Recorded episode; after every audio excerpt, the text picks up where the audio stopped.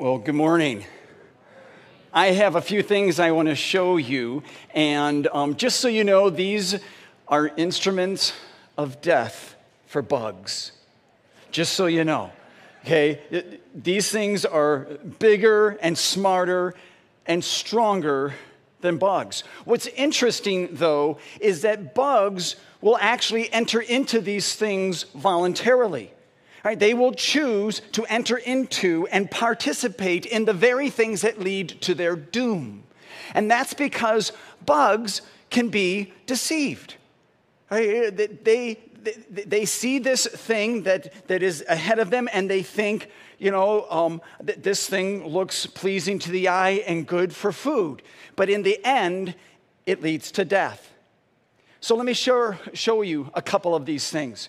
The first thing that I have is um, this thing called a roach motel. I don't know if you've ever seen these or not, but inside each motel is a tiny bit of food that a roach thinks is tasty and good, and yet it is the last meal it will ever eat. It says right here, they check in, but they cannot check out. So they just, there you go. This is the, uh, the other thing that I have. This is fly paper, and as you can tell, it sticks to everything. How many of you have used fly paper before? Any of you fly? I, have never used it before. I'm told that it, it gives this odor that is pleasing to bugs. And of course, as they are drawn to it, then they land on it and they stick and they never fly again. Ever, ever. One more thing. How many of you guys know what this is? Bug zapper. Everybody knew what that was, yeah. All right, so a bug zapper is, is nice because um, it, of course, eliminates these things called mosquitoes primarily, but they'll attract any bug. And the way that a bug zapper works is that you, you can't see it right now, but you turn on the light, okay, turn on the light, and a bug will see that light. And the bug will say, I like that light. I, I want to get closer to that light. That's a nice light. And so then, of course, it flies in and then it gets zapped with, what, 5,000 watts of electricity or whatever. Now, you would think over the years, bugs would wise up, right? You would think that seeing the bodies of other impulsive bugs lying scattered on the ground, that a thoughtful bug would say, hey, wait a minute. All my buddies are flying to these things and never come back. So, so maybe, maybe, just maybe, I should stop and rethink what I'm about to do. But they don't do that. They, they, just, they just fly right in, right? They think, I can handle this. I don't need to stop and rethink what might happen to me. I can handle this. I'll be fine. And only a bug could be that dumb, right? Here's another instrument of death. This is an apple. And I know in the Bible we are not told specifically what fruit it was that Adam and Eve ate from. Probably wasn't an apple. But there was a tree in the Garden of Eden that had fruit on it. And God specifically said, you know, don't in fact, here it says in, in, Genesis 3, verse 6, God says, Don't eat from it. But when the woman saw the fruit of the tree was good for food and pleasing to the eye and also desirable for wisdom, she took some and ate it. And the question is, why? I mean, every time we hear about somebody falling into temptation that just destroys their life or wrecks their marriage or ruins their career or breaks apart their family or damages their soul, you can't help but wonder why? Why would anyone choose, willingly choose to do what they know could potentially harm them? Why would anyone willingly choose to engage in activities that they know could potentially leave them filled with shame and embarrassment? Why would anyone fly into the light? And the answer is because you have an enemy. And your enemy is bigger and smarter and stronger than you. Listen to what Paul says here in Ephesians 6, verse 12. He says, Our struggle is not against flesh and blood, but against the spiritual forces of evil in the heavenly realms. So you are in a non stop battle. A battle not against other people. No, no, no. That's why Paul goes on. Uh, he says, actually, the verse before, uh, he says, Put on the full armor of God so that you can take your stand against the devil's schemes. Your number one enemy is Satan. His number one weapon of choice is temptation. So wisely, Jesus teaches us to pray in the Lord's Prayer these words from Matthew 6 13, and lead us not into temptation, but deliver us from the evil one. And what I'd like to do is just share with, you know, I'd like to work through these two final petitions of the Lord's Prayer, these final two requests, okay? And, and to do that, I'd like to look at yet another Bible verse. And it's the verse that Mark read just a moment ago from 1 Corinthians 10 13. Because in that verse, there are three observations about temptation I want you to know. Every good Christian, every one of us should know these and be aware of these. Okay, so three observations about temptation. Let me read through this with you. Paul says, No temptation has seized you except what is common to man. And God is faithful. He will not let you be tempted beyond what you can bear. But when you are tempted, he will also provide a way out so that you can stand up under it. So, again, three observations about temptation. And the first observation comes from the first portion of that passage from 1 Corinthians 10 13, where Paul says, No temptation has seized you except what is common to man. Here's the first observation. This is nothing that you haven't heard before, but you should expect temptation. You should not be surprised because it's just part, when you are tempted, you should not be surprised because it is part of being a human. Even Jesus was tempted. So you should pray that God would help you to recognize that temptation and resist it. And that's important because when you give in to temptation, you're allowing yourself to be torn away from God. That's what temptation does. I know we tend to, in our culture today tend to, you know, um, look at the word temptation and use it in a more lighthearted way. Uh, kind of to you know refer to certain irresistible foods like that chocolate spread. Oh i want some of that. Or maybe to you know something that's a little bit you know like an indulgent but that's not what temptation really temptation is not about fattening desserts. It's not about petty luxuries.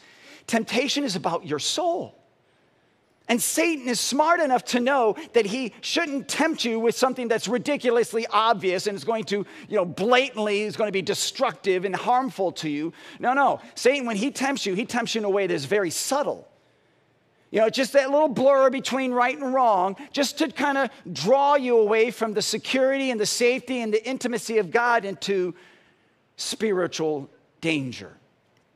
The other thing about the devil, and I'm sure you already know this as well, is that the devil doesn't just tempt you to do what is wrong, but the devil will tempt you to not do what is right, to not do what God wants you to do, which of course is to get to know him more, to walk with him through the day, to talk to him, to learn more about him, to live for him, to follow his wisdom. Satan does not want you to do that. And so Satan will tempt you with all kinds of other things, and these are other things, like Laura said a moment ago, that are perfectly fine but they push God into a corner. And it could be anything. It could be your La-Z-Boy and the TV set. It could be your kids or your grandkids' sporting events that push God in a corner. It could be a relationship with somebody special. It could be a home improvement project. It, you know, it could be anything. Satan does not want you to do the right thing. And then he'll tempt you to think that it's not a big deal to not do what is right, saying, well, nobody else does it either. See how clever he is? Ooh, he's a Dickens at Satan. So understand, temptation is going to come your way. Expect it. That's the first observation. You probably already know that one. But here's the second observation, and some of you may know this, but not all of you. And it's found in the second part of 1 Corinthians 10 13, where Paul says, God is faithful. He will not let you be tempted beyond what you can bear.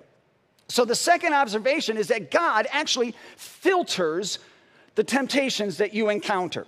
He filters. God will never allow you to be tempted be, with temp, he, he will not allow you to uh, he, he knows how much temptation you can handle and he won't allow you to be tempted beyond that point does that make sense he knows how much you can handle he won't allow you to be tempted beyond that point he filters it now before I go on, I need to just talk to you about this verse again. Because this passage from 1 Corinthians 10 13 is a passage that Christians and others will often misquote when talking about suffering or difficulty. They'll say, you know, it'll be okay. God will never give you more than you can handle. You ever hear that? Yeah, that's not what that verse says. People face difficulty and suffering all the time. In fact, Jesus says in John 16 33, in this world you will have trouble. It's coming. You know, this verse that we're looking at today talks only about temptation. So understand that. It says that God understands how much temptation you can take, and He won't allow Satan to drag you over that line. God filters your temptations. That's good news. There's more good news, though, here in James 4, verse 7, where it says, Resist the devil and he will flee from you. So, not only is God with you, not only does God understand how much temptation you can handle, but with God's power, you can resist temptation. You can say no. You have the power to do that. So, the second observation is that God filters the temptations that are constantly flowing into your life, day in and day out. And God gives you the power to not just recognize, oh, that's temptation, but to resist it. Third observation from this same passage from 1 Corinthians 10 13 is found where Paul says, But when you are tempted, God will also provide a way out. So the third observation is amazing. God always, always, always offers you an escape route. So you will never be put into a situation, God just won't let it happen. You will never be put into a situation where you can't say no. Right? It just won't happen. And in the time I got left, let me share with you three resources that I think can help you resist temptation to say no to it when it strikes. The first resource, very common, is joy. It's joy. Joy is a powerful weapon against temptation. Okay? It is a powerful resource when you engage in authentic, genuine, God honoring joy. In Nehemiah 8, verse 10, it says, The joy of the Lord is our strength. So, if you want to resist temptation, arrange your life in such a way that you are on a regular daily basis experiencing joy, the joy of the Lord. Now, that said, just the opposite is true as well. And by that I mean a lack of joy will make you vulnerable to temptation, right? When you are not satisfied, temptations look a whole lot more appealing, don't they? It's true. Temptation is the strongest when you are not happy, when you are not content, when you are not joyful. So the question is, what can you do to raise your joy, the joy factor in your life? Maybe there are certain God honoring activities that you love to do and that will give you joy. Great. Maybe it's listening to a certain type of Christian music that you just love to listen to. Great. Maybe it's hanging out with your family members or your friends, or maybe there's a, you know, a, a, physical or a very healthy physical challenge that you enjoy, and that gives you joy. Maybe you just need to pray. God, help me to be more joyful. Whatever it is, understand to resist temptation. One of the weapons, one of the resources that you have available to you is to experience joy, to arrange your life in such a way that you are regularly experiencing, daily experiencing joy. God honoring relationships or activities that bring you joy, the joy of the Lord. Second resource would be relationships of accountability. Because the devil is stronger than you, and because when you face temptation on your own, especially the ones that you really struggle with, and they, it can be very, very difficult, it helps to have somebody else to come alongside of you, somebody that you can say, hey, you know what, I'm really struggling in this area right here in my life. Would you check in on me every now and then? Maybe just randomly call me and see how I'm doing in this area of my life. And then also, would you confront me if you become concerned about how I'm acting in this area of my life? You know, in 12 step programs like Alcoholics Anonymous, you need a sponsor right? You guys know that. You need a sponsor, somebody that you can call anytime, day or night. I would argue as Christians, we need a sponsor. We need somebody that we can call when we are tempted and who will tell us over the phone, don't do that. It's going to tear you away from God. Let me just pray with you over the phone. Let me come over. Don't do it. We all need people like that to encourage us. Not for every temptation, but for some of those more signature temptations that we just wrestle with and that we fall prey to again and again. Hebrews 10, verse 25 says, Let us not give up meeting together as some are in the habit of doing, but let us encourage one another. And honestly, that's the difference between a church that engages in authentic community, that's what I'll call it, authentic community, versus one that pretends to be authentic. See, a church that pretends to be authentic is a church that, um, you know, they, they worship and they have programs, but they pretend that they don't have a temptation problem. Yeah, I had, you know, an issue a couple years ago, but I'm fine. I'm good. You know, in authentic community, everybody knows they're just one temptation away from potentially shipwrecking their life. Everybody knows that, that God's truth and, and God's forgiving grace breaks through. So that it doesn't matter how messed up or ugly their lives may be, they know Christ Jesus sacrificed himself for them. In authentic community, people know that Jesus died for every, every act, every word, every thought that is covered and, and polluted with sin. In an authentic community, everybody knows that in Jesus and Jesus alone that we are forgiven by God's grace and saved. But in authentic community, people also know that, that um, you need other people come alongside of you. Someone that you can say, hey, you know what? I need your help. And in authentic community, people will step up and say, I'll help. Because they know that the devil, the, the enemy is stronger. He's bigger, he's more powerful. And they know we all need God's power and one another to resist those temptations. So let me just ask you, okay, let me just ask you. When you feel weak, and there's a temptation, you're feeling weak, you're like, I'm, I'm heading right into the light, I'm not even slowing down. Who do you call? Do you have, is there somebody that you call? Do you have a name that pops into your mind right now? Who is it, whose name coming? If you don't have a name that's popping into your mind, let me just challenge you to ask God to put a name into your mind. Say, God, I need somebody, I need some help here. Bring a name to my mind and then help me learn how to deepen that relationship so that I can trust them with my weaknesses. That's a second resource. It's a powerful resource, right? The, resp- the relationships of, of accountability. When you want to resist temptation, find at least one other person, especially those temptations that you really struggle with. Find somebody that will be your sponsor. Third, third resource and this is obvious. It's God's word, right? And you know that. God's word, you, when you immerse your mind into God's word, it will transform how you think, how you feel, how you desire. It will impact what you say and do. When Jesus started his earthly ministry, he went out into the wilderness. He was driven by the Holy Spirit into the wilderness. 40 days, 40 nights, no food, no water. He's, and the Bible says he was hungry. Of course, he was hungry.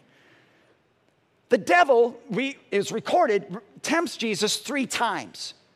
Jesus defeats those temptations every single time. Quick quiz. What weapon did Jesus use to defeat those temptations every single time? Tell me.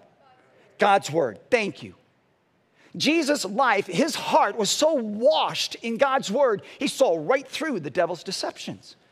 Right in Ephesians 6, Paul calls God's word the sword of the Spirit. So, what part of your life needs to be washed with God's word? Maybe you wrestle with anger issues, resentment, you know, it's holding on to grudges.